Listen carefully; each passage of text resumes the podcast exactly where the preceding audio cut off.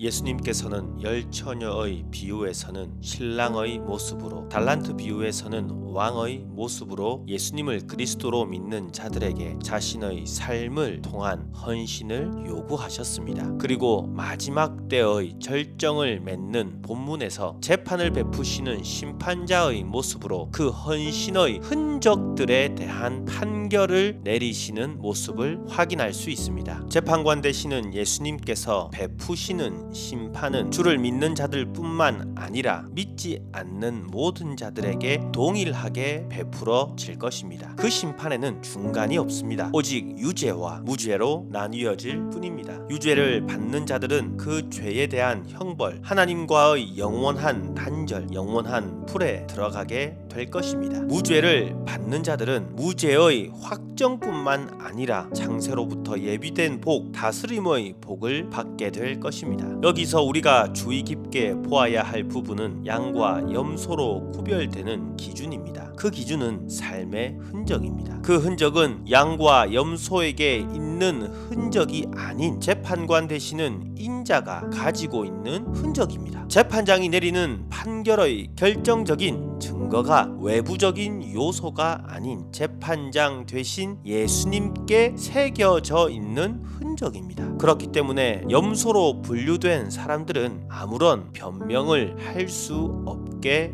될 것입니다. 실제로 예수님께서 지극히 작은 자가 되셔서 경험하신 것이 아님에도 예수님은 그것이 자신에게 새겨진 흔적이라고 하십니다. 하지만 이를 그 어느 누구도 반박할 수 없을 것입니다. 죄 없는 이가 죽으심으로 반박할 수 없게 하셨기 때문입니다. 만물의 왕 되신 예수님께서 그렇게 정하셨기 때문입니다. 본문을 통해 두 가지를 마음에 새겨야 합니다. 먼저 오른편으로 구분된 양이 되도록 그 증거들을 연약한 지체들의 삶에 새겨야 합니다. 교회 안의 연약한 이들의 필요를 채우는 것은 잠시이나 그 흔적은 의인됨의 증거 거로 영원히 남게 될 것이기 때문입니다. 마지막으로 교회 안에 연약한 이가 있는 것이 교회의 복입니다. 그들은 의인됨의 증거를 남길 수 있는 희생을 감당하고 있습니다. 그러니 나그네 된 지극히 작은 이들의 연약함을 귀하게 여기는 그리스도인이 되어야 합니다. 말씀을 맺습니다. 교회를 통해 허락하신 그 섬김의 선물을 누림으로 하나님 아버지께서 주신 복을 정당하게 누리시기 바랍니다. 장세 이전 여러분을 계획하실 때부터 예비하신 것들을 어느 것 하나 땅에 떨어뜨림 없이 온전히